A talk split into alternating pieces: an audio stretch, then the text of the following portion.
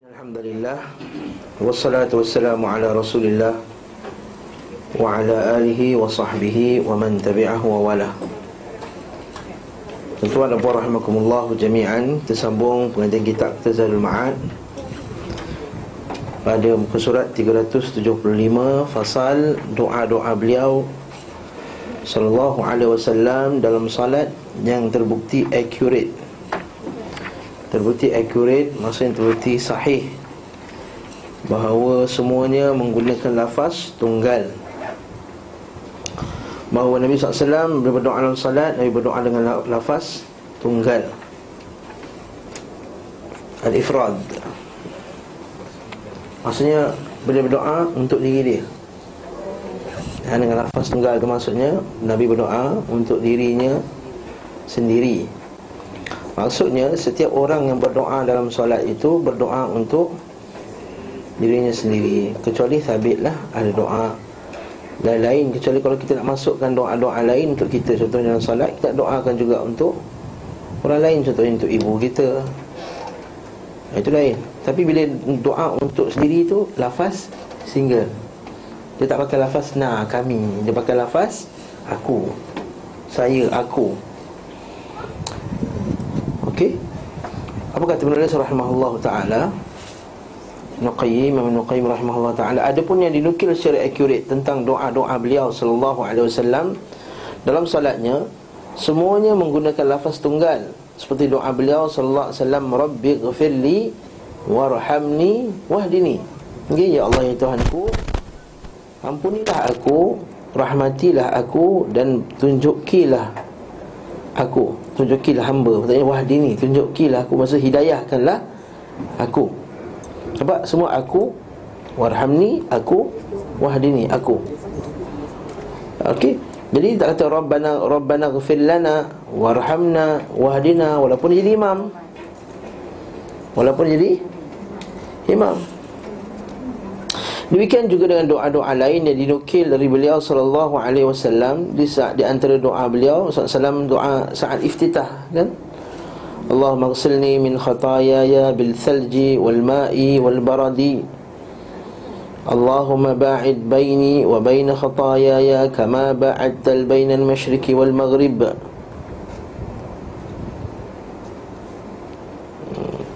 Ya Allah Tuhanku Cucilah hamba dari dosa-dosa hamba dengan salju dengan salj ais salj salji.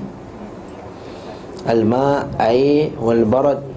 Barad itu boleh faham dua satu air embun ataupun hujan batu tu al barad Allahumma ba'id baini ya Allah itu Tuhanku jauhkanlah di antara diriku wa baina khataayaya dan di antara dosa-dosaku Sampai sini hamba kan ayat ni. Sebab nak tunjukkan Merendah diri kepada Allah. Sebenarnya aku boleh.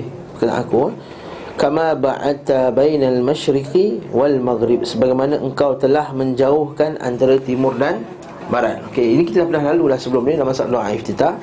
Cuma poin kat sini uh, Penulis rahimahullah nak kata doa dalam Salat yang Nabi punya lafaz Biasanya lafaz singular. Imam Ahmad rahimahullah taala dan para penulis kitab-kitab sunan meriwayatkan dari hadis Sauban. Meriwayatkan hadis dari Sauban dari Nabi SAW tidaklah seseorang hamba mengimami sekelompok kaum kemudian dia mengkhususkan pada dirinya sendiri sebuah doa. Tanpa menyertakan mereka maka kalau dia melakukan itu sungguh dia telah mengkhianati mereka. Maksud hadis tu? Maksudnya katakanlah seorang jadi imam untuk solat doa. Ustaz tolong doakan. Ramai-ramai ni dia doa untuk dia seorang je. Orang lain tak faham Arab dia pun amin amin amin. Doa tu untuk dia seorang maka ini maksud dia mengkhianati. Dia telah mengkhianati jemaah-jemaah ni tadi. Ha, jadi kena tukarlah. Kena tukar jemaah lah kalau baca Allah maghfirli wali walidayya kena tukarlah Allah maghfir lana wali walidina atau wali walidaina warhamhuma kama rabbawna sigara warhamhum kama rabbawna sigara contohnya Jadi kena tukar lafaz jamak Sebab tu imam kena tahu bahasa Arab ha, Imam tahu bahasa Arab. Kalau tak tahu kan dia pakai single juga. Okey, masalah ni. Jadi kena pakai lafaz jamak. Jadi seolah-olah penulis nak bawa poin ni adalah uh, Macam mana pula dengan hadis Nabi ni? Bukankah Nabi jadi imam? Patutnya tukar lafaz jamak. Macam itulah Jadi Ibn Khuzaimah berkata Dalam kitab sahihnya setelah menyebutkan Ya Allah jauhkan diri hamba dengan kesalahan-kesalahan hamba Dalam hadis ini terdapat bantahan terhadap hadis palsu Oh dia kata hadis tu palsu. Tidaklah seorang hamba mengimami sekelompok kaum. Seolah-olah Imam Ibn Khuzaimah kata hadis ini hadis palsu. Baca puan nombor bawah tu 466 Kita tidak menemukan pernyataan Ibn Khuzaimah ini Dalam kitab sahihnya setelah hadis yang dikutip oleh penulis Ibn Qayyim. Barangkali yang dimaksudkan berada di tempat lain.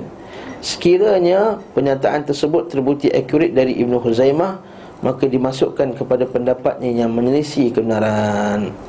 Kerana sanad hadis yang dimaksud tidak lebih rendah dari darjat Hasan.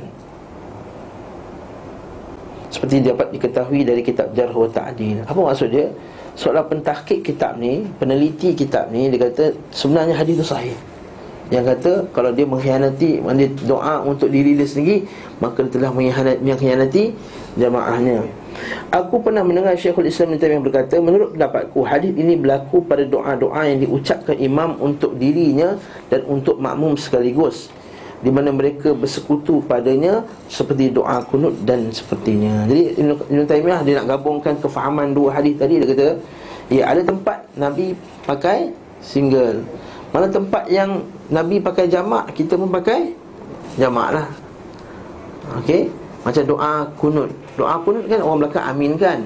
Jadi kita kena tukar lah Allahumma hadina fi man hadait Wa'afina fi man afid Ada pun ketika dia Duduk tahiyat awal Setiap masing-masing baca Jadi tak perlu baca Rabbi fillana Warhamna Wajburna Warfa'na Wahdina Wa'afina Wa'fu'anna Ha, sebab ketika duduk tu kita duduk masing-masing macam masing-masing. Adapun kita kena doa macam doa kunut yang kita baca beramai-ramai, maka ketika tu jangan imam baca Allahumma hdini fi man hadait. Dia kena tukarlah Allahumma hdina fi man hadait. Jadi faham tak? Jadi kedua hadis tu ini isu dia sekarang sebab uh, seolah-olah Ibn Qayyim nak kata dia ada tempat baca single ada tempat bila Nabi baca beramai-ramai bersama dengan orang ramai yang diaminkan oleh orang ramai maka dibacalah dengan lafaz jamaah. Okey, faham tak masalah ni? Masalah ni simple dia tak masalah ya. Okey. Bab seterusnya pula. Bab yang akan datang ni bab kenaan dengan Nabi SAW dia walaupun khusyuk kita kata dia menjaga pandangannya dalam solat. Kita pandang kat mana kita ke solat, kita pandang tempat sujud kan. Tapi bila ada kondisi tertentu Nabi akan ha, meraihkan kondisi tersebut kita tengok Dalam berdiri dalam salat Beliau wasallam menundukkan kepalanya Demikian disebutkan Imam Ahmad rahimahullah taala. Adapun ketika tasyahud pandangannya tidak melewati telunjuknya, tidak melewati mantak lebih. Nabi akan pandang dekat dia punya telunjuk masa tahiyat. Jadi masa masa waktu lain pandang tepat sujud. Cuma kita bincang sebelum ni kan masalahnya berlaku khilaf sedikit dalam masalah kalangan ulama ketika rukuk nak pandang mana. Ada sebagian ulama kata rokok pandang antara dua kaki. Ha, yang sahih dia pandang juga tempat tempat sujud. Seperti yang terjelaskan Allah Subhanahu Wa Taala telah menjadikan penyejuk mata kenikmatan, kegembiraan dan roh beliau dalam salat. Seperti yang kata apa wajuhilat qurratu aini fi salah kan. Nabi sallallahu biasa bersabda wahai Bilal istirahatkan kami dengan salat arihna bis salah. Istirahatkan kami dengan salat iaitu para Anbiya ini mereka mendapat kenikmatan ketika bersolat. Sebab itulah dalam hadis lain Nabi sebut antara nikmat kubur para anbiya mereka bersolat dalam kubur. Tapi kalau jangan kita bongkar pula nanti tengok macam solat ya. Maksudnya mereka bersolat dalam kubur antara nikmatnya. Bukan dia beramal. Beramal waktu amal dah dah habis. Itu mereka bernikmat mendapat kenikmatan yang keseronokan dalam pada solat tersebut. Macam kita mungkin kalau kita orang tanya Apakah benda yang paling nikmat? Lepak tepi pantai ke? Ha, Kan? Bercuti mana-mana ke? Tak. Bagi para ambiak bersolat tu yang paling seronok. Jadi kita antara nikmat para ambiak dalam kubur ialah bersolat. Masya Allah Itulah solat yang paling berat sekali. Bila SAW bersabda pula Dijadikan waju'ilat qurrata aini fi salat. Jadikan kesejukan mataku dalam dalam salat. Ini bagi orang yang merhatikan ayat-ayatnya Yang merasakan keagungan Allah subhanahu wa ta'ala Merasakan kehebatan Allah Merasakan kedekatan Allah Ma'iyatullah bersama Allah bersama dengan dia Maka dia akan dapat rasa keseronokan salat Bagi kita akan tengok subhanallah Dia boleh baca bermuka-muka surat betul tak? Dan tak rasa penat. Dia rasa seronok Lepas solat tu dia rasa puas. Ha, Kita baca Allah pun rasa berat juga solat tu. Bila salam tu rasa lega. Lega macam lepas satu assignment. Ha, Macam kat universiti dulu kan Masya Allah ha? Semoga Allah Ta'ala mengampunkan dosa-dosa kita ha? Jadi uh, Nabi SAW memerhatikan kondisi imam Dalam keadaan Nabi yang begitu khusyuk macam ni Yang begitu hebat solatnya Tapi Bukanlah Nabi tak peduli apa yang berlaku sekeliling dia. Ha, Macam orang kita ni kadang-kadang Soal tu dah kosong depan Nak buat muka khusyuk juga. Contohnya Jalanlah ke depan Geraklah ke depan. Sebelah kanan dia dah ada orang batal Patutnya dia ke kanan Dia buat muka khusyuk dia. Satu lagi, handphone dah berbunyi Lagu disco mana tak? Ketung ketang, ketung ketang Dia buat muka kusyuk Ambil handphone tu tutup. Ini kita kata meraihkan kondisi keliling Meraihkan kondisi sekeliling. Supaya tak beri mudarat Dan sebenarnya tujuan untuk meraihkan kondisi tadi adalah Supaya menambahkan kekhusyukan dalam salat sebenarnya Kan, betul tak? kita, kita biarkan handphone tu bunyi ketung ketang ketung ketang lepas tu kan mulai padam lepas tu ketung ketang lagi kalau tak berdiri tu padam kan lah Ustaz smartphone susah nak padam ha, tu masalah lain lah ha? maka ha? tekan butang yang boleh tekan butang sekalipun lah yang boleh mendiamkan handphone okay? ni ada imam tu ha? dia letak handphone kat atas ni keluar lagu nasyid tengah semayang. Satu masjid. Dia letak mikrofon dekat sini. Ha, dengar tu nasyid hmm, aku tahu kau ha, boleh lah. Okay. meskipun demikian okay, kenikmatan yang beliau sallallahu alaihi wasallam rasakan itu tidak membuatnya lupa memperhatikan kondisi para makmum dan selain mereka. Padahal penghadapannya demikian sempurna Dan demikian juga kedekatannya terhadap Allah Tawajuh dia begitu sempurna. Dan al-iqbal Dan juga hatinya juga Ma'iyah Taqarrub dia begitu sempurna kepada Allah. Ditambah lagi konsentrasi hatinya di hadapan Allah Serta pemusatan fikirannya. Dia punya konsentrasi dia Kepada Allah subhanahu wa ta'ala. Sebab kita kata dalam salat Kita konsentrate. Ini kata khusyuk. Konsentrate kepada makna Konsentrate kepada kehebatan Allah SWT Konsentrate kepada dosa kita Konsentrate kepada Maka kalau kita perhatikan solat kita macam tu Barulah kita akan dapat khusyuk ha, Sebab tu ya, kita digalakkan Bersolatlah Seumpama solatul muwaddi' Kata Nabi SAW Atau kalau sekiranya sahih hadis tersebut Sekiranya sahih. Selalu solatul muwaddi' Solatlah seumpama solat orang yang nak meninggalkan dunia ini. Ha, Itu katanya. Ha, Kita kata bayangkan lepas solat ni kita akan mati Aku dah tidak ada amalan lagi sebelum ni. Dan sebelum solat ni aku banyak buat maksiat. Lagi satu solat ni je. Inilah harapan terakhir aku untuk menyelamatkan aku. Jadi ketika itu dia akan solat dengan solat yang khusyuk. Macam bagi kita bayangkan Orang yang nak kena tali gantung. Dia kata solat dua rakaat Solat yang terakhir. Maka kita bayangkan macam tu Boleh solat tu akan jadi Solat yang khusyuk. Okay. Terkadang beliau SAW memulai solat Dan bermaksud memperpanjang solat tersebut. Kemudian terdengar tangisan anak kecil. Okay.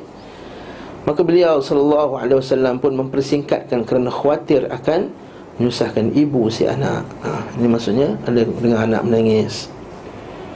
Suatu ketika beliau sallallahu mengirim penunggang kuda untuk melakukan pengintaian, mengintai musuh. Ha, untuk spy. Kemudian beliau berdiri salat sambil sesekali menoleh ke, jar, ke arah jalan di mana penunggang itu akan datang sebab takut nak, nak dengar berita cepat. Dia kejap pandang, dia kejap pandang. Tapi tak mengganggu Nabi punya kekhusyukan Jadi kat sini kita boleh kata juga Kalau seorang tentera, ketua tentera ke Yang menjaga kawasan Dia kena jaga pintu. Tapi dia kena salat juga. Dia kena tengoklah pintu. Semayang Kejap dia tolak tengok pintu. Kejap dia tengok pintu. Dia tengok pintu, tak ada masalah. Ha, tapi itu dah masalah. Yang penting lah jangan kejap-kejap tengok TV, kejap-kejap tengok TV misah. Ha, tak boleh. Ha, ha. Ha, tak boleh Nak tengok drama episod terakhir kan ha? Hmm. Okey, episod terakhir jadi dia pun tengok Takut terlepas episod terakhir tu Okey, sambung jadi kat sini Nabi perhatikan kondisi dalam keadaan menjaga tadi. Itu juga askar ke atau polis ke ataupun security guard ke ataupun apa terutama engineer nak jaga enjin ke takut meletup enjin tersebut ke dia kena solat juga maka dia boleh buat macam tu. Kenikmatan yang didapatnya saat solat tidak menyibukkannya untuk memerhatikan keadaan si penunggang kuda. Okey. Demikian pula terkadang beliau SAW solat fardu sambil menggendong Umamah binti Al-As bin Ar-Rubayyi' bin Abil As bin Ar-Rabi' atau Rubai' ibnata bintihi Zainab. Ha, dia tu anak perempuan putri beliau sallallahu alaihi wasallam yang bernama Zainab. Hmm. Apabila berdiri beliau SAW menggendongnya Dan bila sujud dan rukuk beliau SAW meletakkannya. Ha ini bolehlah dia, dia dukung anak tu. Takut anak tu menangis Apa semua. Nabi solat sambil dukung anak. Ha boleh. Dalam keadaan terpaksa lah ni Dan kalau anak tu okey Tak sama dengan dia nak dukung pula. Letak tepi tu semayang. Tapi kalau dia menangis ke apa Maka kita dukung anak tu. Tak adalah istilahnya kata Dia menanggung najis ke apa ke. Kan setengah orang kata Ustaz kalau kita tanggung najis Batal tak? Kau tak zahir ada padanya najis. Tak terkeluar paper dia tak nampak bocor. Bah, bersih lah. Kita kata sah lah tak kena. Dalam pampers tu, dalam pampers dia je Tak kena pada kita punya pakaian Bukan Ustaz kan bukan ke menanggung najis itu najis. Itu sampai dah tahap fiqah tu. Kalau mikrofon ni Ada tali sambung tali Tali tu ada tak jejak? Ha dah menanggung najis batal. Ada tak boleh? Ha tu ada sampai kitab saya bincangkan masalah. Kalau ada satu sampan Atas sampan tu ada ada anjing. Kemudian tali sampan tu ikat dekat kaki Sah tak semayang? Ha, Sampai satu sekali ya Kita fiqh tidak Macam tu. Ya? Kita kata tidak Sampai menyusahkan. Macam tu. Kita kata Barakallahu fikum Boleh dukung Ada yang kata tak Sebab ni anak kecil perempuan. Anak kecil perempuan tak macam lelaki. Anak kecil perempuan kan Cukup sekadar Berenjis saja. Sekarang saya tanya dulu Berapa umur Umaymah masa ni? Umamah ni? Ha. Dan bayi makruf Bayi mesti ada Pakai lampin ha? Allah Ta'ala alam besar. Jadi jangan susah Jadi selagi tak nampak najis Tak ada najis. Selagi tak nampak najis. Kalau ada najis sekalipun Tengah dukung Nampak paper dia dah bocor. Dah terbau semacam. Tapi tak kena lagi pakaian kita. Dan tak tepi. Masa semayang tak masalah. Sebab Nabi SAW pernah berlaku Nabi pakai kasut Lepas tu Malaikat Jibril bagi tahu kat kasut dia ada najis. Dan Nabi tolak tepi kasut dia. Nampak tak? Nah, itu mas masalah ni kita kena faham betul. Ada kalanya ketika beliau salat salam salat, Al-Hasan dan Al-Husain datang dan menaiki punggungnya. Belakang dia, mengkudakan dia. Maka beliau SAW memperlama sujud khawatir bila keduanya terjatuh dari punggungnya. Kita baca hadis bawah tu menarik hadis ni ya. Hadis riwayat Ahmad An-Nasa'i kitab salat bab hal yajuzu an takuna sajdatan atwal min sajdah. Ha, bab cantik bab An-Nasa'i ni iaitu boleh tak satu sujud itu lebih panjang daripada sujud yang lain. Nah, nampak tu hal yajuzu an takuna sajdatun atwalu min sajdah. Satu sajdah tu lebih panjang sajdah lain. Maka kat sini seolah-olah Imam Nasai dia bawakan hadis nak mengatakan boleh Sebabkan ada isu tertentu Biasakan Nabi solat sujudnya sama kan Sujudnya sama Rukuknya sama Tapi boleh tak dalam keadaan tertentu lagi panjang Satu sujud berbanding dengan lain? Boleh. Dasarnya dari hadis ni Syaddad Dia kata berkata Rasulullah SAW keluar kepada kami Pada salah satu di antara dua salat sore hari. Sore, siang lah kan? Zuhur ataupun Asar. Sebentar beliau SAW membawa Al-Hasan dan Al-Husain. Beliau salam maju dan meletakkan anak itu Kemudian takbir untuk salat Selanjutnya beliau salam melakukan salat Pada salah satu sujudnya beliau memperpanjangnya Ia berkata aku mengangkat kepalaku Panjang sangat sampai dia angkat kepala tengok Dia angkat kepala Tengok dan ternyata anak itu berada di atas punggung Rasulullah wasallam yang sedang sujud. Aku pun kembali bersujud. Sekarang ni solat dia sah tak solat yang yang periwayat syaddad ni? Ha, tak ada pun Nabi, Nabi kata kau sudah sujud dua kali. Ha. Nampak tak? Tak ada pun yang dikecoh-kecoh ni kau dah sujud dua kali batal sembahyang. Ha, ini kalau kadang setengah orang tu terangkat sikit dia pun dah batal batal batal. Ha dah sujud dua kali. Bila kita sujud kan, kadang-kadang eh apa atas benda ni tercocok kita punya dahi. Kita pun angkat. Lepas tu kita letak balik dua. Ada yang kata batal sebab sujud dua kali Yang kata batal itu kalau dia sujud dua kali secara Sengaja Itu yang kata batal Okey, kau terkena macam terkena Memanglah. Ataupun dia nak pastikan Apa dah jadi pengsan ke imam ni. Ataupun imam tu batal Dia lagi senyap-senyap je. Dia malu.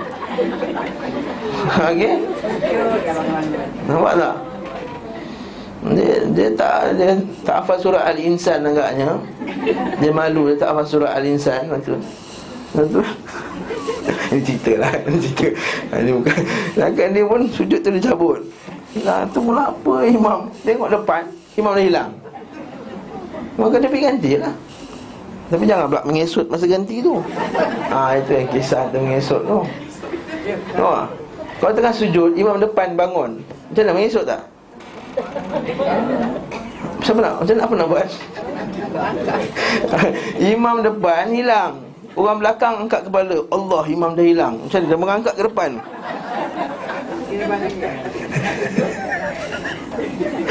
Dia bangun dulu. Dia bangun Lepas dia gerak ke depan Lepas boleh kata Allah ha, Contohnya. Ha. Lepas orang semua bangun lah Okey. Ha, Jangan. Nanti orang dia pula Nanti orang luar Apa imam ni buat ni? Apa? Tok Bilal lah Tok Bilal belakang je Bilal Astagfirullahaladzim. Anda meripik lah Anda meripik lah. Hmm. Jadi kat sini Dah dapat tak? Kenapa Wahai Rasulullah Sebenarnya engkau memperpanjang Salah satu sujud dari salatmu. Kami pun mengira telah terjadi sesuatu atau telah diturunkan wahyu kepadamu. Beliau menjawab semua itu tidak terjadi Akan tetapi anak menunggangiku Aku pun tidak suka untuk mengusiknya Hingga ia memuaskan keinginannya. Jadi biarlah anak tu main. Budak kecil ha, Budak kecil main tak apa. Jangan marah dia budak tu 2 tahun. Mana boleh main dengan solat Dia tak faham. Jadi boleh biarkan dia main.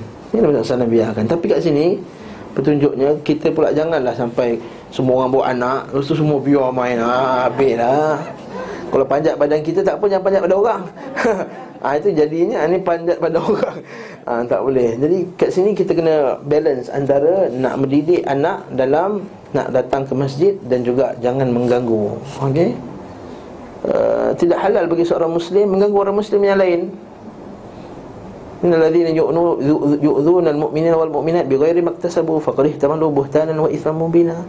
Siapa yang menyakiti orang Islam yang lain Tanpa ada sebab yang sepatutnya Maka dia telah melakukan dosa yang besar Jadi kat sini kita faham bahawa jangan menyakiti Antara benda yang menyakiti adalah Dia menyakiti ketika solat Apa yang terjadi sekarang ni Dibawanya anak-anak umur kenal besar 7-8 tahun. Tapi tak disuruhnya diam ketika solat. Main belakang tu bising berlari lagi. Dan itu waktu yang memayiz Bukannya kita kata anak-anak yang belum memayiz kalau bermayis 3-4 tahun bising kita makruf. Ini yang bising 7-8 tahun ni. Ada sebenar, ada sebagian tu pula dah 10 tahun, 11 tahun. Jadi apa dia punya uh, cara nak menyelesaikan ni? Suruh dia semayang sebelah kita Kalau setiap orang bawa anak masing-masing Boleh bawa anak. Satu kelas dia boleh bawa anak masing-masing Tapi letak anak sebelah. Dia bisingnya cubit dia sebelah. Boleh tak ustaz cubit? Kejap lagi kita jumpa. Ha, Kejap lagi kita jumpa. Dalilnya. Okey. Faham masalah ni? Bagi Nabi tak nak menyakiti anak tadi yang sikit. Janganlah kita tolak dia sampai dia sakit. Jangan pula. Kadang-kadang anak kita tu kita tengah semayang tu dia jadikan tempat lompat tak dia, dia, dia panjat kursi dia lompat dia Lepas tu bila kita sujud naik ha, Jadi tak apa biar tapi bila dah bila umur dia dah semakin dia faham kena bagi tahu lah tak boleh ganggu orang salat. Berlaku zaman Nabi kan Nabi suruh halang kanak-kanak tu nak lalu sekalipun budak. Kena kita halang. Jariah nak lalu. Maka dihalang Maka itu kita kita fahami bahawa yang dihalang tu adalah budak yang dah Umayyiz Yang dah faham? Okey. Terkadang beliau SAW salat Lalu Aisyah kembali dari menunaikan hajatnya Sementara pintu tertutup. Maka beliau SAW berjalan dan buka pintu. Ini syaratnya pintu dekat lah. Ha, Kalau pintu tingkat Pintu tingkat bawah jangan mengada-ngada Nanti kan lonceng Jalan. Tak kira lah berapa langkah tu tak kisah. Ah, ha, berlangkah. Tak bagi tahu lah Nabi tiga kali langkah. Tiga kali Sebab kita tahu rumah Nabi Kalau kita makam Nabi itu rumah Nabi lah. Ha, kan? Jadi bolehlah gerak. Yang yang yang kalau kita tengok secara urufnya kalau kita tengok dia sedang solat. Kalau dia apa saja berjalan nah, tak nampak macam orang solat. Dia kalau dia berdiri dia gerak dua tiga langkah kemudian dia buka tak masalah. Kadang-kadang kita solat. Kalau anak kita mula-mula nak ikut nak ayah nak ayah nak ayah dia masuk bilik. Kita pun kunci pintu. Lepas tu kejap kan dia nak keluar pula. Dia nangis-nangis dah. Terjegit-jegit Terjegit-jegit Buka pintu bagi dia keluar.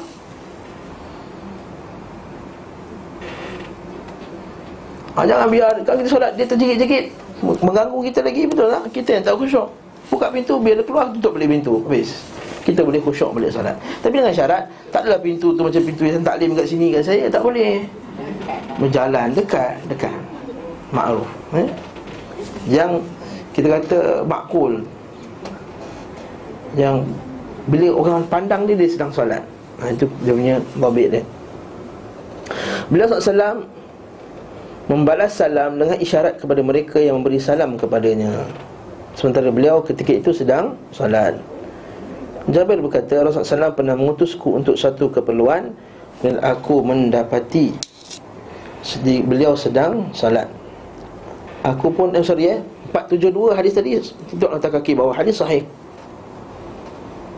Hmm? Kita tengok Hadis Tirmizi Kitab Salat Bab zikru Bab menjelaskan Ma yajuzu Minal masyi Wa amal fi salat tatawu ha, Apa yang dibenarkan Untuk bergerak dalam salat tatawu Salat sunat. Dalam bab ni dia kata salat sunat Ini semua salat. Bab Nabi salat kat rumah tu salat Salat sunat. Ya, Hadis ni sebagai Hasan Beliau SAW membalas salam dengan isyarat kepada mereka yang beri salam. Sementara beliau ketika itu sedang salat Jabir berkata Rasulullah SAW pernah mengutusku untuk satu keperluan. Kemudian aku mendapati beliau sedang salat. Aku pun memberi salam kepadanya Dan memberi isyarat kepadaku. Bahawa ini disebutkan Imam Muslim dalam kitab sahihnya. Anas radhiyallahu anhu berkata Biasanya Nabi SAW beri isyarat dalam salat. Hal ini dikatakan Imam Ahmad. Suhaib berkata Aku melewati Rasulullah Rasulullah sedang salat Aku memberi salam kepadanya Dan beliau menjawab dengan isyarat. Para perawi berkata Aku tidak mengetahui Kecuali dia mengatakan Memberi isyarat dengan telunjuknya. Macam tu je Macam tu saja. Haa Itu kan macam Haa bukan. Macam tu saja. Sebagian ni kata macam ni saja. Ha, Cukup macam tu. Abdullah bin Umar radhiyallahu anhu hadis 475 tu baca tengok kaki bawah sanadnya sahih ya sanadnya sahih. Kena apa nampak? Kita baca bawah tu. At-tirmizi kitabus salah bab ma jaa fi isyarah fi salah. Bab menjelaskan apa memberikan isyarat dalam solat begitu juga dengan riwayat Abu Daud. Bab raddus salam fi salah. Bab membalas salam ketika dalam solat An-Nasa'i kitabus sahwi bab raddus salam bil isyarah fi salah.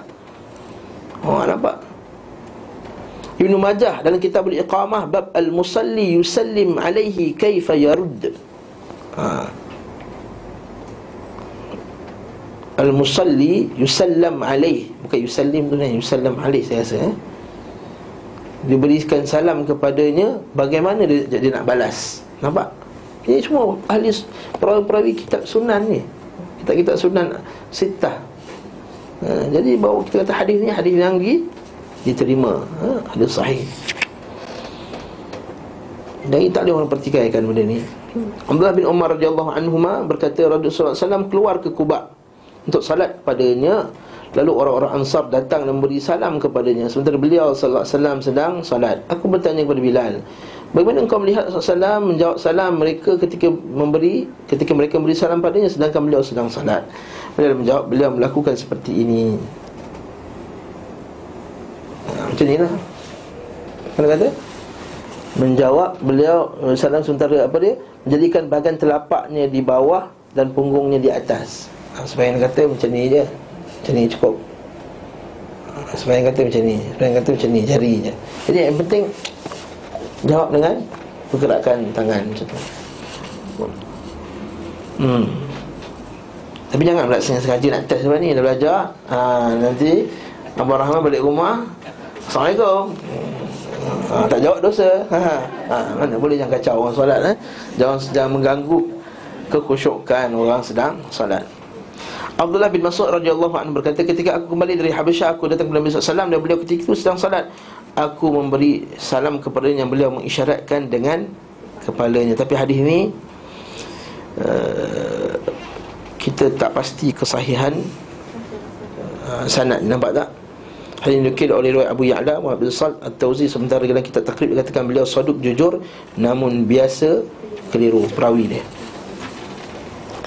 Adapun hadis Abu Ghatfan dari Abu Hurairah radhiyallahu anhu ia berkata Rasulullah bersabda barang siapa beri isyarat dalam salatnya dengan satu isyarat yang difahami maknanya maka hendaklah ia mengulangi salatnya.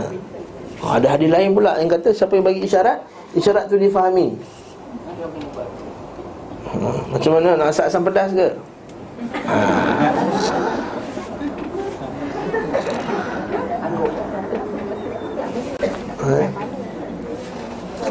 Okey. Ya mak dia tengah masak, eh tak semain zuhur lagi kan tengah sibuk kadang-kadang kenduri. Tak semain zuhur pergi semain zuhur. Sekali mak dia katakan dah kering kan masukkan apa kering apa dia kan. Sekali mak dah kering nak masukkan ke? Ha, difahami? Ha. Ha. ha, macam mana tu? Bismillahirrahmanirrahim. Tapi Allah hadis ini batil. Alhamdulillah. Hadis diriwayatkan dari Ad-Darqutni dan beliau berkata Ibnu Abi Daud berkata kepada kami Abu Ghadfan dalam sanad ini seorang perawi majhul yang tidak dikenali. Adapun yang sebenar bahawa Nabi SAW biasa memberi isyarat dalam salatnya Hal itu diriwayatkan oleh Anas, Jabir dan selain keduanya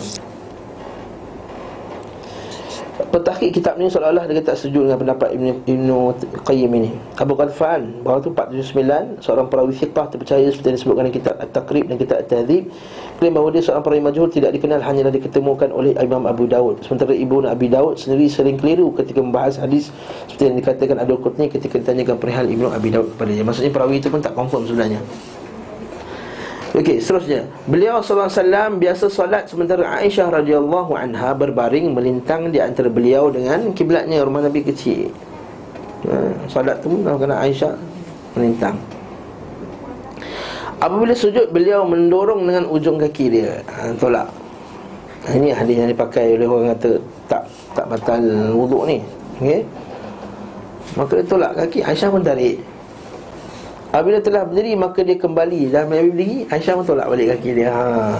hmm. Isteri muda kan? Hmm. Kita baca bawah nota kaki bawah tu. Hadir Bukhari kita Al-Amal fi Salah Bab ma yajuzu minan amal fi Salah Bab apa yang boleh kita buat dalam salat Fi Salah fi Al-Thiyab hmm. Bab Salah ala firash Kitab Sutrah Al-Musalli Bab Tatawu' Khalfal Mar'ah. Kitab As-Salah Bab Al-I'tirad Baina Yadain Musalli. Kitab Salatul Lail Bab Maja'a Fi Salatul Lail. Kitab As-Salah Bab Man Qala Al-Mar'ah La Taqta' As-Salah.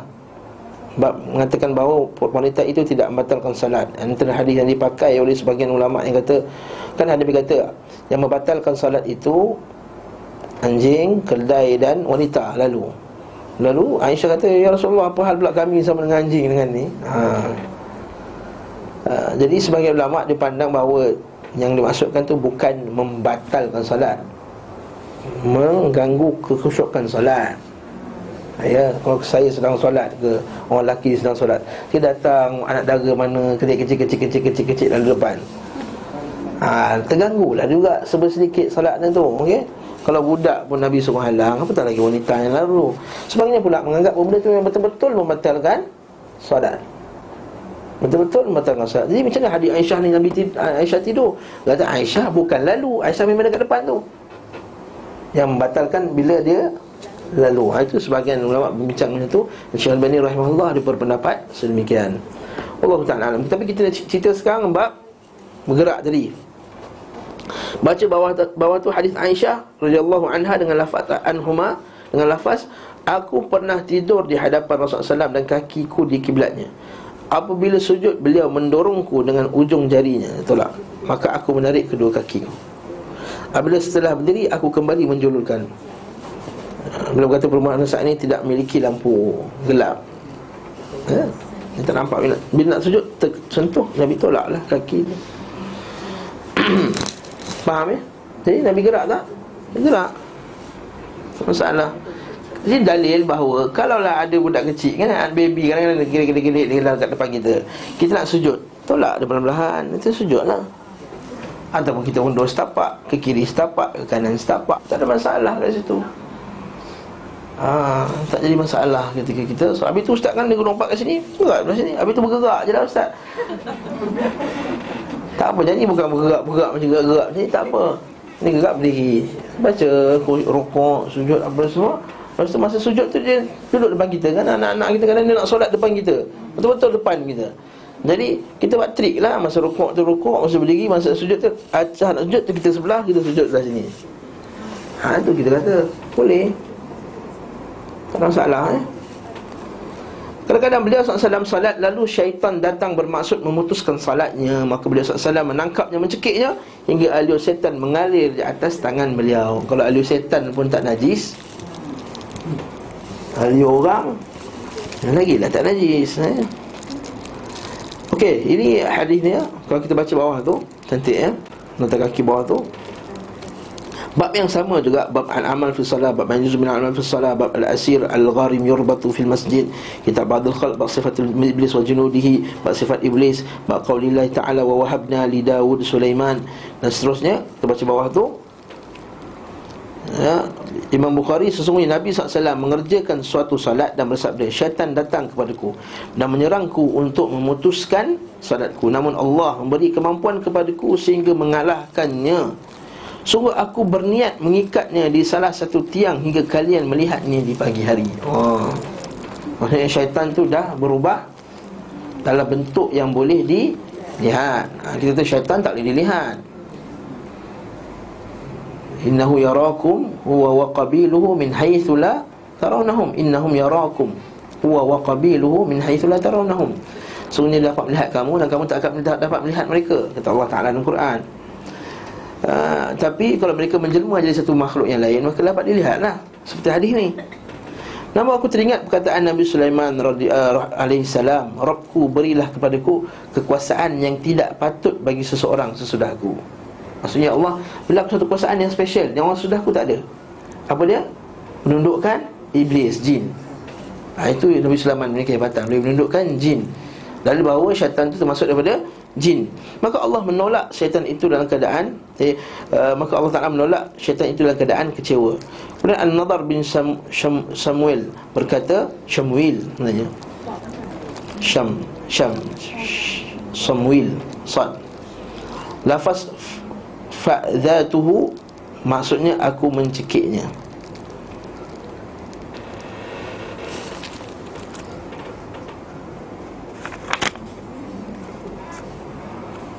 Untuk nafas ni macam mana? Oh fadha'a fadha'atuhu. Fadha'atuhu Fadha'atuhu dengan ain. Syamwil atau Syamil. Kan Samuel ni. An-Nadar bin Syamil. Ataupun Shumail mana satu lah boleh-boleh. Tak kisahlah. Hmm. Ayu khanaqatuhu. Khanaqtuhu. Fadha'tuhu. Fadha'tuhu maksudnya aku telah cekiknya. Itu menurut versi Imam Muslim sebenarnya ifrit dari bangsa jin datang mengganggu hukum. Maka dalam riwayat lain dalam sahih Muslim yang Nabi cekik tu jin ifrit. Ha, Melayu ni kalau jin aprit tu Kau main takut dia ha? Nabi cekik-cekik je jin aprit. Nabi tak takut apa? Eh? Dari tadi malam untuk memutuskan salatku. Dalil bahawa Boleh dihalang Okey, apabila hendak sujud Beliau turun sambil mundur hingga sujud di atas tanah Lalu naik sembari ke mimbar. Ini dalam bab ni pula Pernah pula beliau salat di atas mimbar. Kenapa sebab, sebab Nabi salat atas mimbar Nak tunjukkan orang ramai lah. Macam Nabi solat. Dan ketika sujud Nabi Turun. Sebab kan Kena faham mimbar Nabi kan Tiga aja Satu, dua, tiga. Tiga step saja Lepas tu bila nak sujud Nabi Turun Jangan bayangkan mimbar Nabi macam mimbar gitu ni. Besar ada kubah lagi. Ada tiang dipacak dari sini lagi. Bukan? Mimbar Nabi tinggi sikit je Nabi dia sujud Nabi turun lah. Tengah nak sujud atas tu. Mana boleh mana tempat sujud? Nabi turun Dan Nabi sujud bergerak lah. Bergerak. Jadi pergerakan yang dibenarkan. Jangan orang buat pergerakan yang sia-sia. Pergerakan yang sia-sia tak boleh. Pergerakan yang tak ada manfaat padanya ha? Seperti dia, dia buat benda-benda yang tak sepatutnya.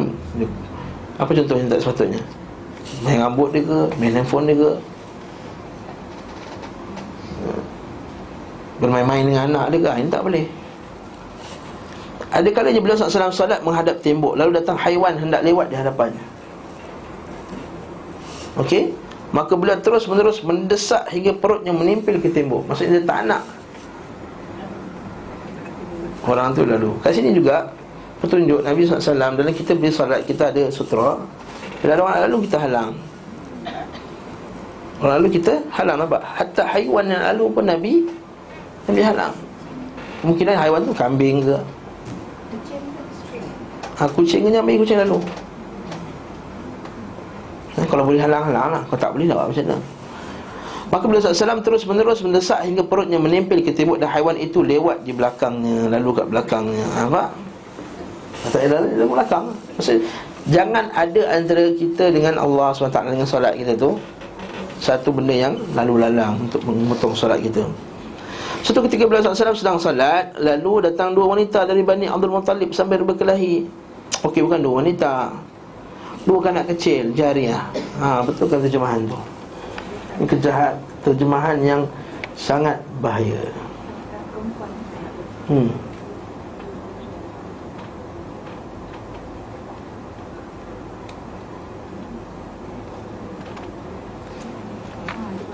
Ha, jariatan bahasa Arab.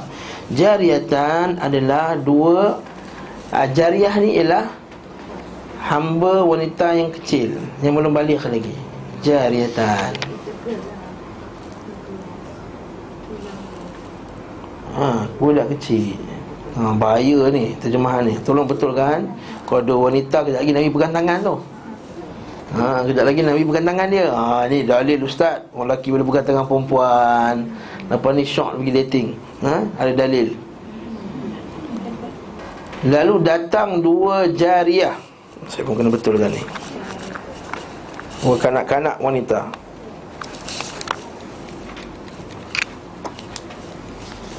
Hmm, bahaya. Dari Bani Abdul Berarti kalau kita faham maksud jariah ni Kita akan faham hadis berkenaan dengan muzik. Ha, yang duk main muzik, main duf Pada masa perayaan tu Ialah jariah. Kanak-kanak Budak-budak memanglah suka main-main. Dewasa tak boleh lah. Ha, Itu ceritanya. Faham lah kat situ ha? Nak nyanyi pun wanita boleh juga. Wanita untuk menyanyi Ketika majlis. Tapi untuk wanita Orang lelaki tu saya dengar. Jadi kalau nak buat kenduri kahwin Nak buat nyanyi-nyanyi Dengan tak pakai alat muzik lah. Buat alat muzik haram. Maka buat satu dewan yang kedap bunyi Maka nyanyilah korang. Macam mana pun. Pasang karaoke tu pasal muzik Dekat keluar lirik je Dia nyanyi. Ha. Contoh nak karaoke sangat. Dalam bilik Bilik khas ha, Bukan karaoke Tak kedua kahwin tu Panggil perempuan nyanyi. Ha, Tak boleh. Haram. Okey sambung cerita. Masa senyap ni? Kena karaoke semua senyap. Hmm? Satu ketika beliau SAW sedang salat Lalu datang dua kanak-kanak wanita Dari Bani Abdul Muttalib sambil berkelahi. Maka beliau SAW memegang keduanya dengan tangannya. Ini saya kata kalau bergaduh boleh leraikan Anak kita bergaduh Oh dalam belakang aja Kita pegang seorang Tahan dia.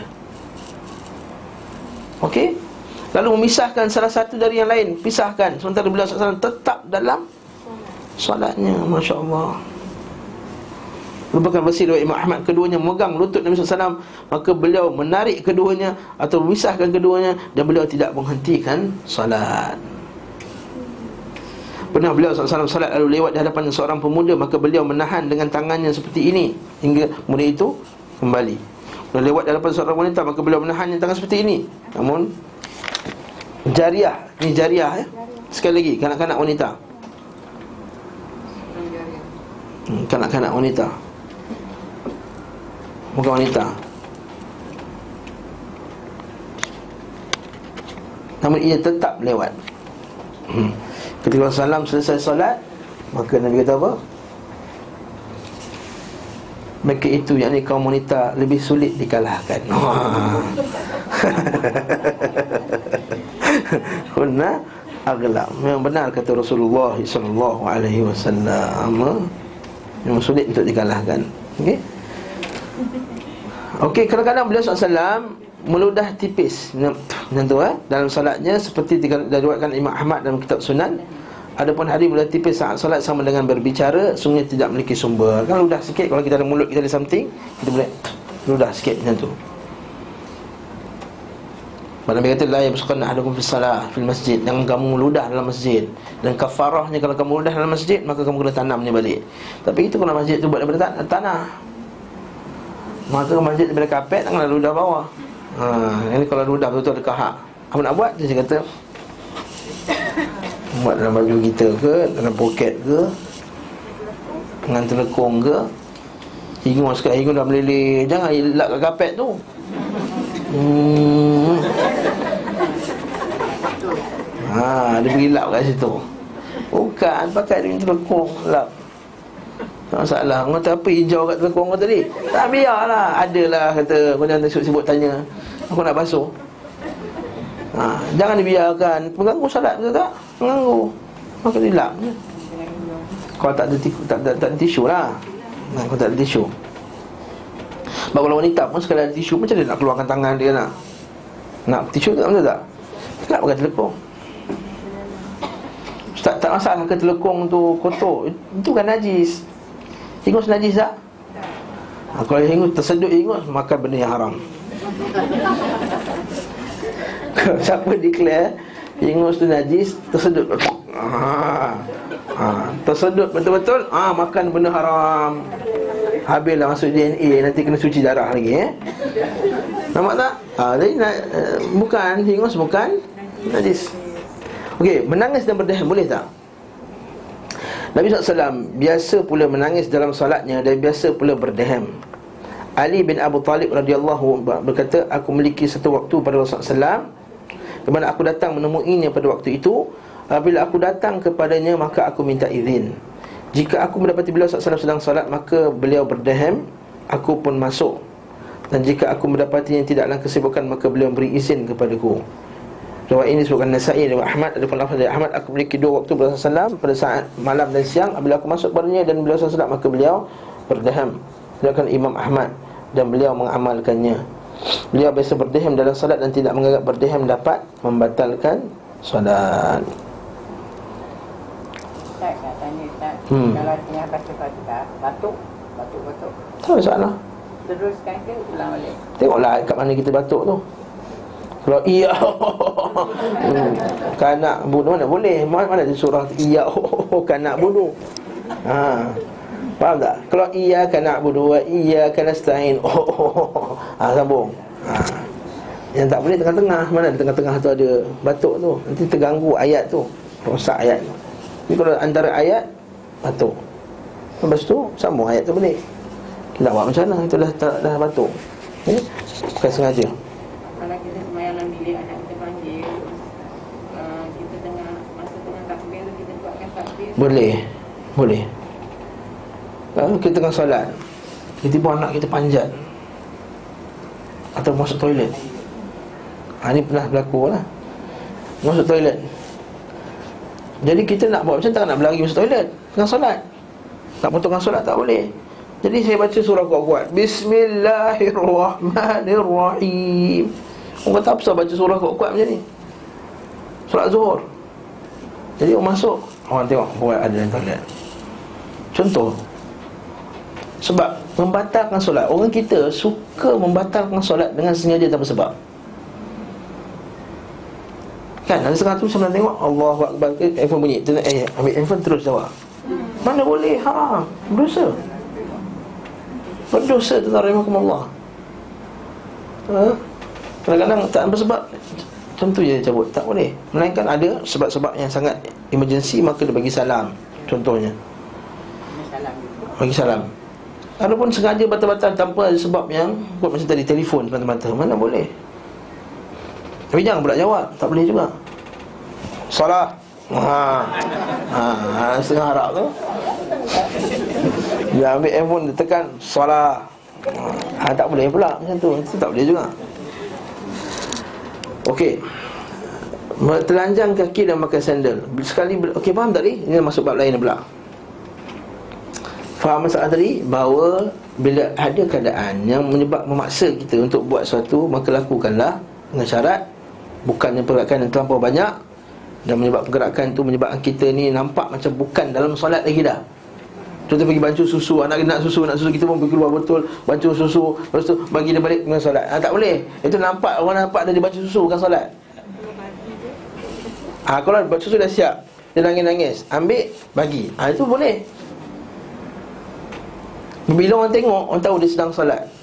Tapi kalau dia bancuh susu Orang nampak dia Dia tengah bancuh susu. Ha, Nampak kita boleh nampak perbezaan. Orang sedang solat lepas tu berlaku pada zaman, zaman pada zaman sahabat radhiyallahu ta'ala anhum. Ada seorang yang solat dia pegang unta dia unta dia gerak kuda dia gerak gerak gerak. Sekali ada satu tabi'in kata macam mana kau solat? Kau ni sahabat. Ha ada kata macam tu. Sahabat nabi solat macam ni dia kata aku melihat Rasulullah SAW macam ni. Ha. Maka nak beritahu bahawa nabi pun buat macam ni. Ustaz, masa pergerakan tu kita mengubah kita punya kiblat. ha, jangan mengubah kiblat syarat dia jangan Ini je lah. Jangan berbelakang kiblat. Mereka kalau nak bergerak pun kiri kanan jangan sampai kita membelakang kiblat sebab membelakangkan dada daripada kiblat membatalkan solat. Itu dalam mazhab Syafi'i. Yang menangis dalam solat tu boleh bunyi Boleh menangis berbunyi pun tak ada masalah. Ha? Menangis berbunyi pun tidak bermasalah. Betulnya kaki dan memakai sandal. Tapi Tak sebab menangis ni Kenapa dia menangis? Kebanyakan orang kita tak faham pun uh, kita tidaklah dia menangis tu menangis. Dia menangis tu Ah, kadang-kadang macam ni. Kadang-kadang orang menangis sebab ada musibah yang berlaku pada dia. Lalu dalam solat tu dia solat dia bersedih dan dia mohon kepada Allah agar Allah Taala meringankan musibahnya. Ini tidak masalah. Sujud lah Ustaz Masa sujud, kita kisah masa berdiri sekalipun. Masa berdiri, dia tengah sampai. Sampai ayat berkenaan dengan Macam Syekh Syurim kan? Pada satu solat Semayang tu dia Tak boleh nak baca ayat tu. Bila baca dia menangis Bila baca dia menangis. Rupanya masa tu Ibu dia baru meninggal. Masa ibu dia baru Meninggal Jadi sampai ayat berkenaan dengan ibu tu tak tahan. Jadi dia menangis Dia menangis Sekali tak ada masalah. Apatah lagi kalau terkena pada ayat Al-Quran. Dan tak boleh kalau macam Malam tadi Manchester kalah 5-3 ha, Macam tu. Ha, Itu tak boleh lah ha, Itu tak boleh lah. Ha, Itu benda yang boleh. Ha, itu, benda ha, Itu benda tak patut dia menangis. Tak patut ditangisi. Ha, okay? Cuma benda-benda yang ha, Terlepas episod terakhir contohnya Ataupun Ha, ini tak benda tak layak untuk ditangisi. Kalau kita nangis benda macam ni lah. Kalau hatta benda musibah sekalipun tak ada masalah nangis Tapi tidak tangisan dia ketika salat tu Itu tangisan Merayu kepada Allah subhanahu wa ta'ala. Ha, ha, Sebab hibur, sebab apa semua Itu tak ada masalah. Apatah lagi disebabkan dia faham ayat tersebut Dan terkena pada diri dia? Ha, Itu lebih yang paling Allah ni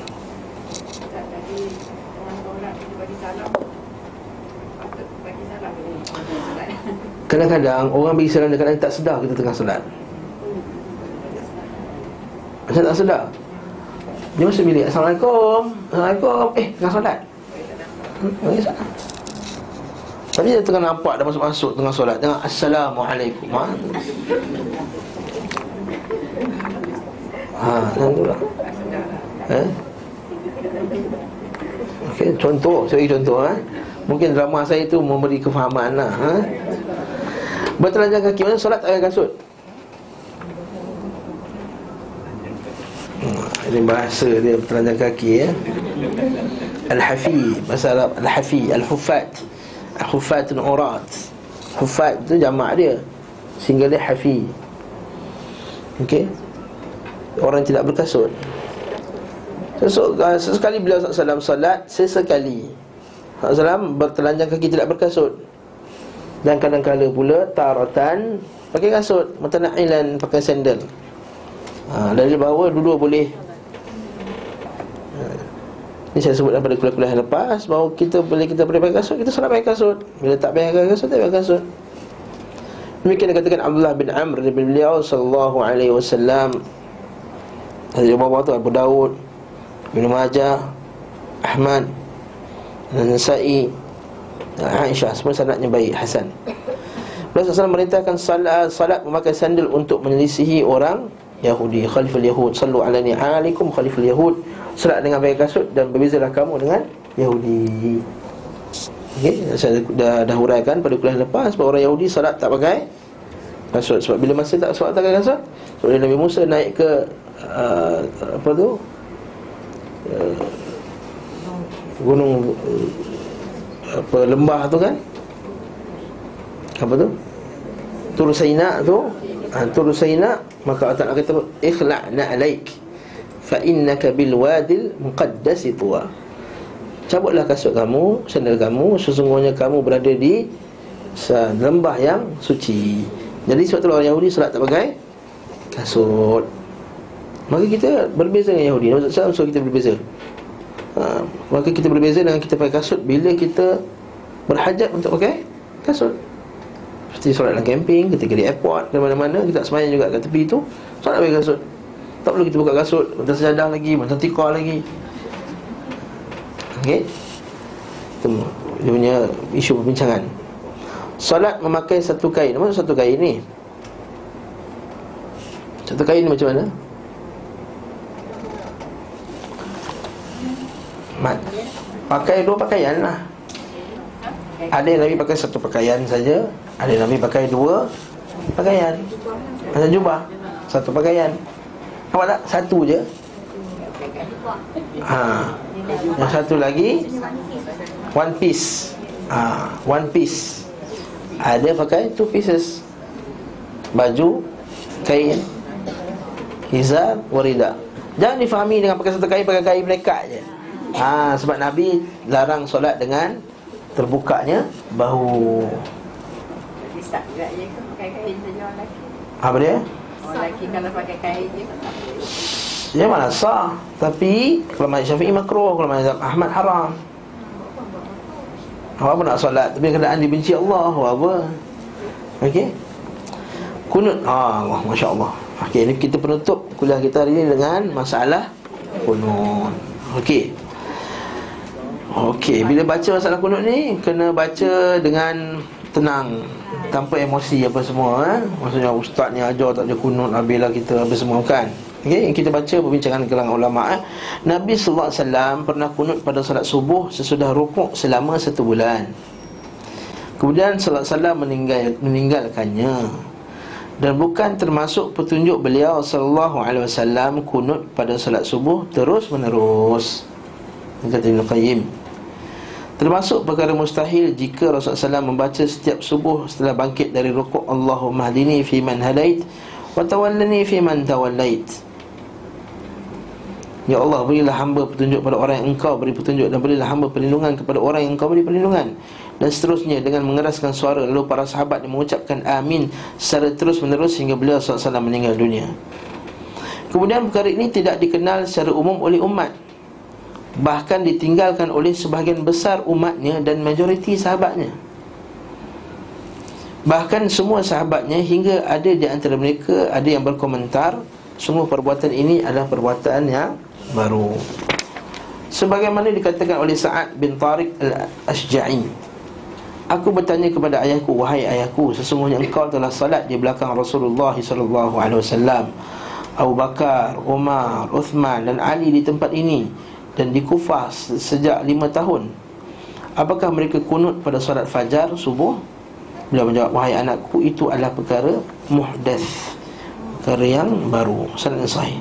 Beliau oleh para penulis kitab Sunan dan Imam Ahmad At-Tirmidhi berkata hadis ini Hasan. Al-Darqutni meriwayatkan dari Sa'id bin Jubair. Dia berkata aku bersaksi semuanya aku mendengar Ibnu Abbas berkata sesungguhnya kunut pada solat fajar adalah bidah. Al-Baihaqi meriwayatkan dari Abu Mijlas dia berkata aku salat bersama Ibnu Umar pada solat subuh dan beliau tidak melakukan kunut. Aku pun bertanya kepadanya Aku tidak melihat engkau kunut.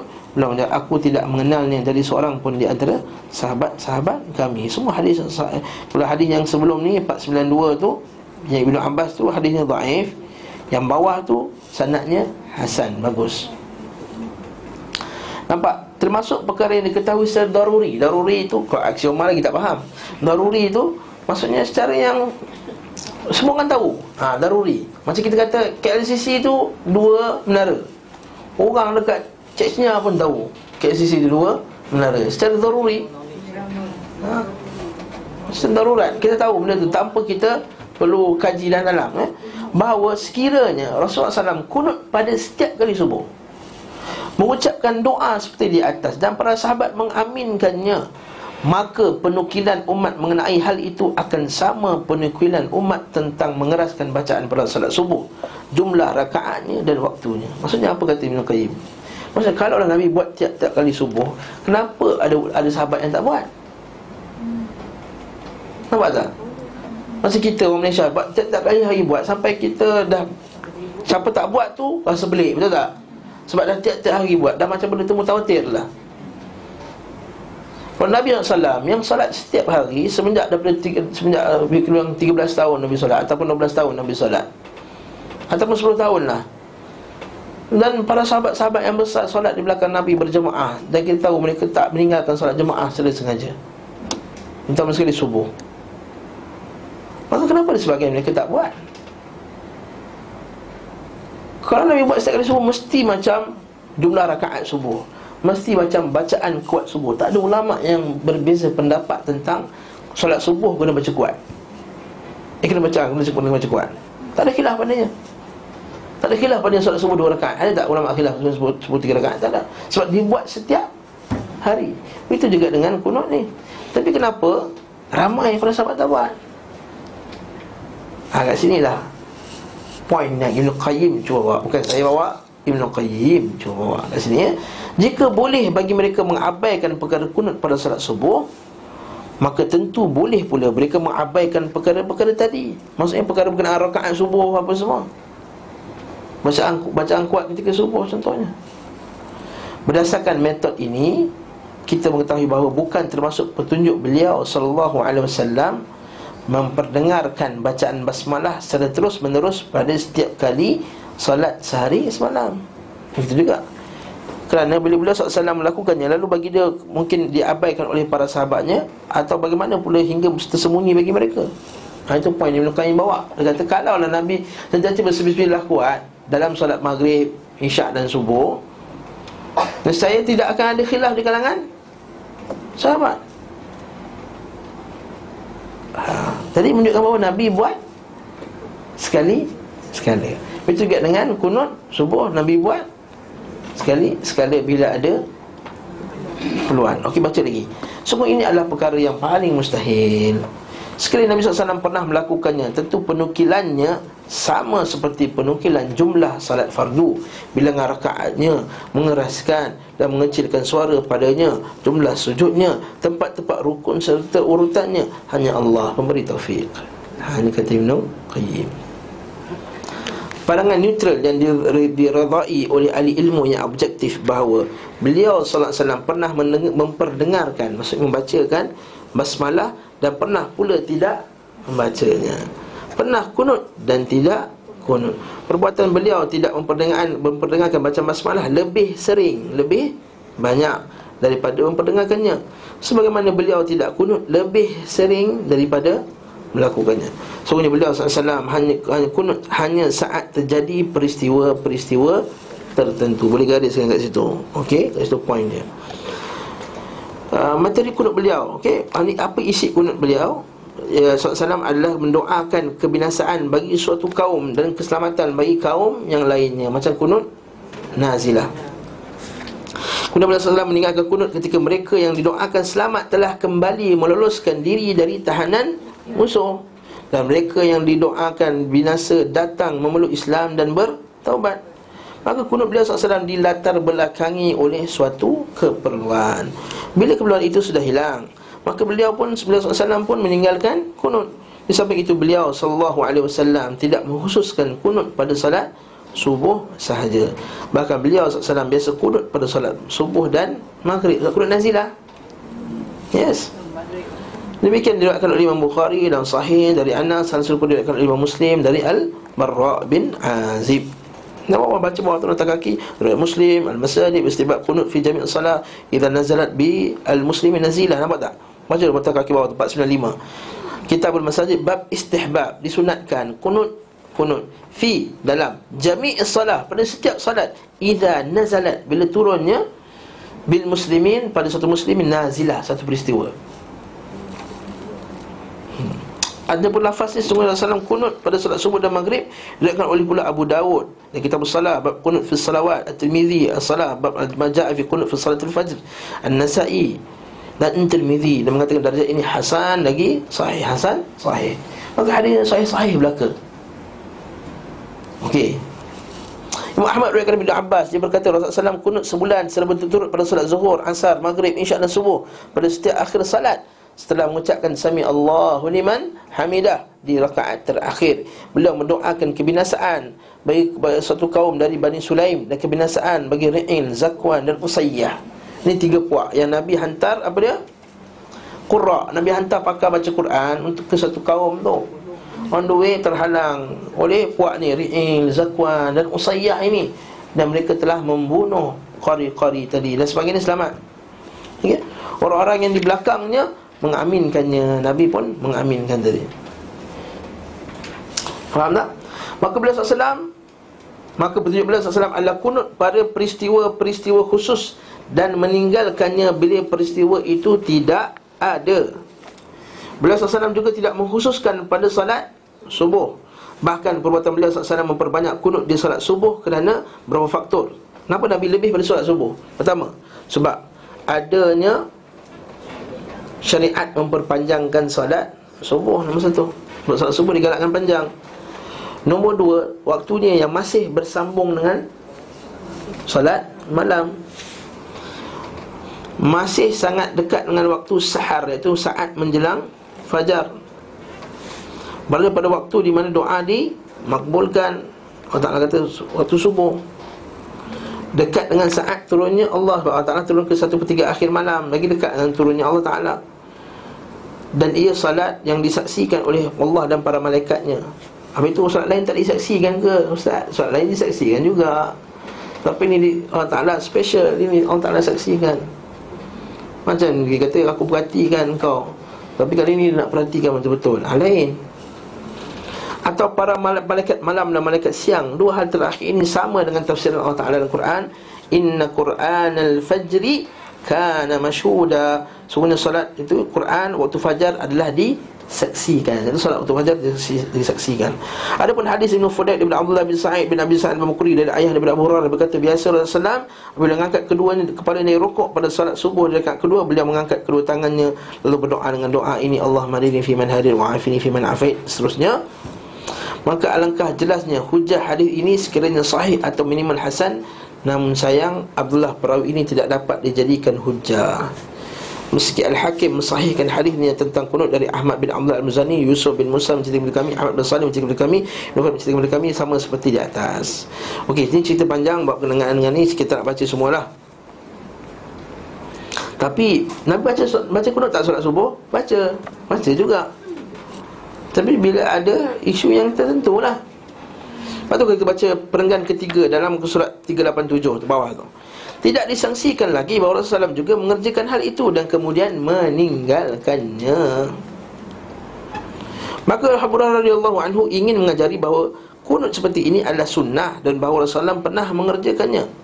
Ini merupakan bantahan bagi penduduk kufah Yang tidak menyukai kunut pada solat fajar secara mutlak Baik saat terjadi musibah Atau pada saat lainnya. Yang ni kalau kita baca petahkik Tak setuju dengan pendapat Ibn Qayyim ni lah Mungkin Ibn Qayyim dia ambil Dari segi umum saja kan Dengar cerita kata umum saja Iaitu dia kata Abu Abu Rara Memang ada hadis Abu Hurairah radhiyallahu anhu Nabi baca kunut lepas subuh. Tapi tidaklah bermaksud berterusan. Nabi meninggalkannya pula pada waktu tersebut. Kenapa orang buat? Orang-orang buat sebab nak bagi tahu bahawa ia sunnah. Ha, ia dilakukan. Bila kena silah lah bila, bila ada keperluan lah. Maksudnya bacaannya yang macam ni juga sama Boleh juga. Ustaz saya nak tanya, bila kunut uh, imam biasanya ber, uh, buat baca, lepas tu dia baca dalam hati, lepas tu kamu boleh kan? Siap kan? Orang tanya soalan ni kat sini Bukan kelas lain agaknya Kenapa bila kita baca kunut Allahumma hdini fi man hadain Wa afini fi man afin Wa tawallani fi man tawali Wa barik li fi ma atat Wa qina bi rahmatika syarra ma qadai Lepas tu diam. Ya. Baca, baca. Lepas tu? Sambung. Lepas tu Sallallahu ala Muhammad Wa ala alihi wa sallam. Kenapa? Sebab Yang awal tu doa Yang hujung tu Puji Allah. Puji Allah Puji masing-masing lah Imam baca sampai Ha, lepas tu imam baca macam situ je Ya. Sebab yang awal tu doa tu kita ucap amin, amin, amin. Bila orang puji, kita ucap amin orang. Handsome orang ni, amin. Hmm. Sebab tu mana dah hakikat dia. Nak amin macam mana? Kalau semoga dia berjaya, amin tak? Besar rumah dia, amin. Betul ke mana? Boleh. Tapi saya doakan dia besarkan rumah lagi. Amin. Ha, betul tu lah. Itu juga kita dengan doa kunut tadi. Sebab ni kita al majmuk dia sebut kenapa dia diam? Sebagian ulama pandang pada tempat tu dia diam bahawa itu adalah bab pujian puji puji-pujian. Maka tak dibaca kuat, maka sini sendiri puji Allah Taala. Ni amin. Amin. Yes. Ni waktu Rasulullah uh, baca kunut, kenapa Allah Mahdini? Allah Mahdina. Ini Ayat ni dia tunjukkan yang Nabi baca tu Allah Mahdi ni. Ini sendiri. Ha, kalau kalau seorang-seorang lah.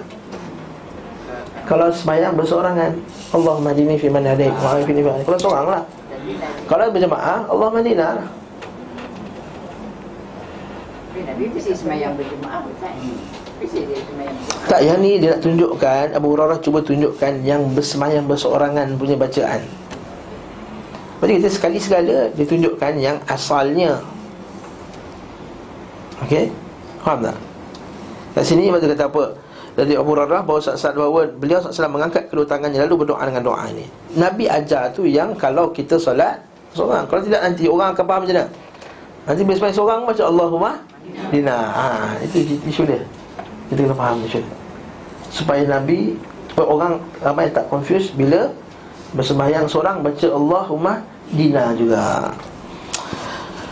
Okey, mereka berkata syariat kunut telah mansuh, mengerjakannya adalah bid'ah. Maka ada hadis bersikap neutral di kalangan kelompok ini dan kelompok yang menganggap mustahab disukai kunut baik saat terjadi peristiwa atau pada selainnya mereka lah yang paling beruntung dalam mengamalkan hadis dibanding kedua kelompok di atas. Kerana mereka kunut pada tempat SAW kunut dan meninggalkan kunut pada saat SAW meninggalkannya Maka mereka mengikuti beliau SAW dalam hal melakukan dan meninggalkan. Ini yang kita kata poin kita itu Bila tempat Nabi tinggal, kita tinggal Tempat Nabi buat, kita kita buat. Ini masalahnya, yang orang tak faham.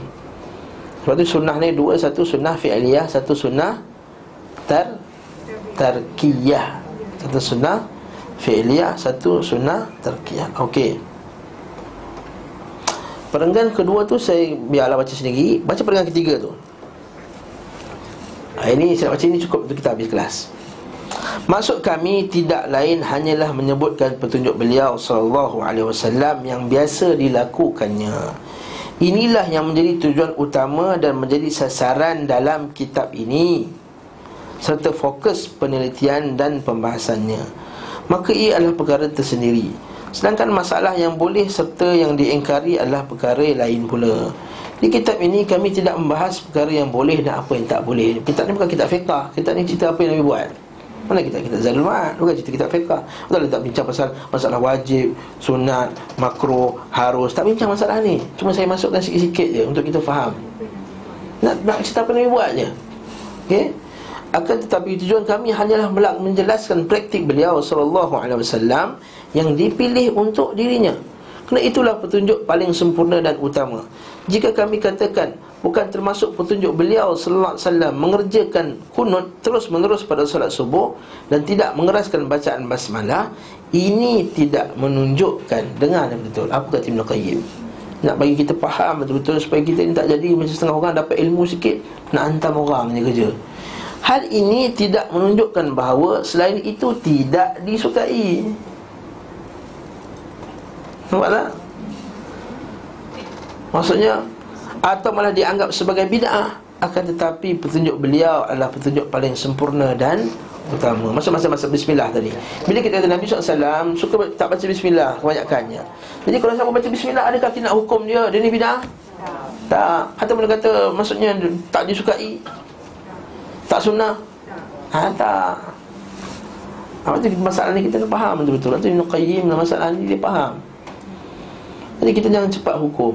Ya para sahabat kata bid'ah So benda itu baru. Tapi jangan kita hukum Sebab sebagai ulama berpendapat Sebaliknya. Ha? Waktu ulama berpendapat sebaliknya. Wallahu ta'ala A'lam bisawab Jadi kita kata Semoga Allah ta'ala merahmati. Sebenarnya panjang lagi bincangan ni. Uh, Saya rasa tak baca kot eh, Baca dah sendiri kat rumah Tak faham Boleh jumpa. Hmm? Sebab dalam ni Dia bincangkan banyak masalah sanat Kenapa yang ni Kenapa tak betul itu Kenapa tak ini. Okey? Uh, Jadi kesimpulannya Tak ada kunut lah. Ha, Kesimpulannya Kunut nazilah Bila ada urusan yang ter Tentu Nazilah ni tak semestinya perang. Orang kita pula faham Nazilah tu perang Tak semesti perang Nazilah tu contohnya Bila ada Isu-isu yang berat. Contohnya banjir contohnya. Ha? Nazilah seorang boleh. Kata Ibn Uthaymin Seorang boleh. Cuma kunut nazilah untuk Menghancurkan musuh. Supaya ulama' Dia mensyaratkan mesti Dengan uh, Perintah ulil amri. Mesti dengan perintah Ulil amri. Contohnya masjid Kalau kata macam baru-baru ni Isu Palestin Mufti keluarkan fatwa. Dia kata hendaklah masjid-masjid buat Kunut nazilah. Maka kita buat. Ada, Kalau tidak ada perintah Maka buat seorang-seorang. Tak dibuat dalam Jamaah. Sebab apa? Sebab kata Syekh Salih Uthaymin rahimahullah Sebab takut nanti dikatakan Untuk masjid tu Dia kena ah, masjid ni tak doa Untuk masjid ni tak pedulikan orang Islam. Nampak? Nanti orang akan keluarkan kenyataan-kenyataan yang tak apa-apa Macam isu baru ni lah, isu McDonald kan. Bila tak boykot, kata tengok orang tak boykot Nanti tak peduli orang Islam. Tak, nanti kita kata masalah ni Jadi jadi isu besar kepada umat Islam. Jadi tuan rahimahkumullah jami'an Jadi kat sini bila uh, kunut nazilah masalah perang contohnya Maka kita kata Yang afdal, yang sahih dan rajih dalam masalah ni Walaupun ada pendapat lain Ialah hendaklah mendapat izin Bila amri Kata kalau ulil amri Mungkin tak perasan. Ulil amri pemerintah lah. Bila ulil amri tak, tak perasan Kadang sibuk masalah ekonomi, politik Menteri Besar Selangor ke apa tak, eh? Jadi kita pergi jumpa dia. Dia kata Tolong keluarkan apa fatwa berkenaan masalah ni Supaya kita semua boleh Buat nazilah beramai-ramai Kita berdoa ke umat Islam contohnya. Kita sekarang kita kata uh, Umat Islam di Yaman contohnya Diserang oleh puak syiah di Houthiyin Maka kita boleh buat nazilah sebenarnya dan kita minta pemerintah mengumumkan. Sehinggalah aman balik keadaan. Lepas aman balik keadaan Kita berhenti buat kunut nazilah. Kalau tak ada perintah buat sendiri Kalau kita semayang seorang-seorang. Ha, dah masalahnya. Bila perang buat tahlil Baca ayat yasin untuk umat Palestin Tak disunahkan sebegitu. Ustaz Kalau yang pergi berjemaah subuh Dekat subuh Dan imam dia Ha okey, yang ni isu ni ada macam-macam pendapat lah. Ada sebagian ustaz dia akan kata tak usah buat juga. Tegak je macam tu, ha? Wallahu taala alam bisawab. Uh, saya ambil pendapat kita angkat tangan jugalah. Ha, so inna ma ju'ila liyat imam liyut tamabih ya. Jadi ke imam untuk diikuti. Apa yang bagi kalau dia betul, kamu dapat pahala, dia dapat pahala. Kalau apa yang dia salah, kamu tak dapat apa-apa, dia dapat kesalahan tersebut. Ha, ini kata Nabi sallallahu alaihi wasallam wallahu taala alam bisawab. Saya tak kata pendapat saya ini terbaik tapi saya ambil pendapat tu. Wallahu alam bisawab. Sallallahu ala Muhammad wa ala alihi wa sahbihi wasallam alhamdulillahi alamin.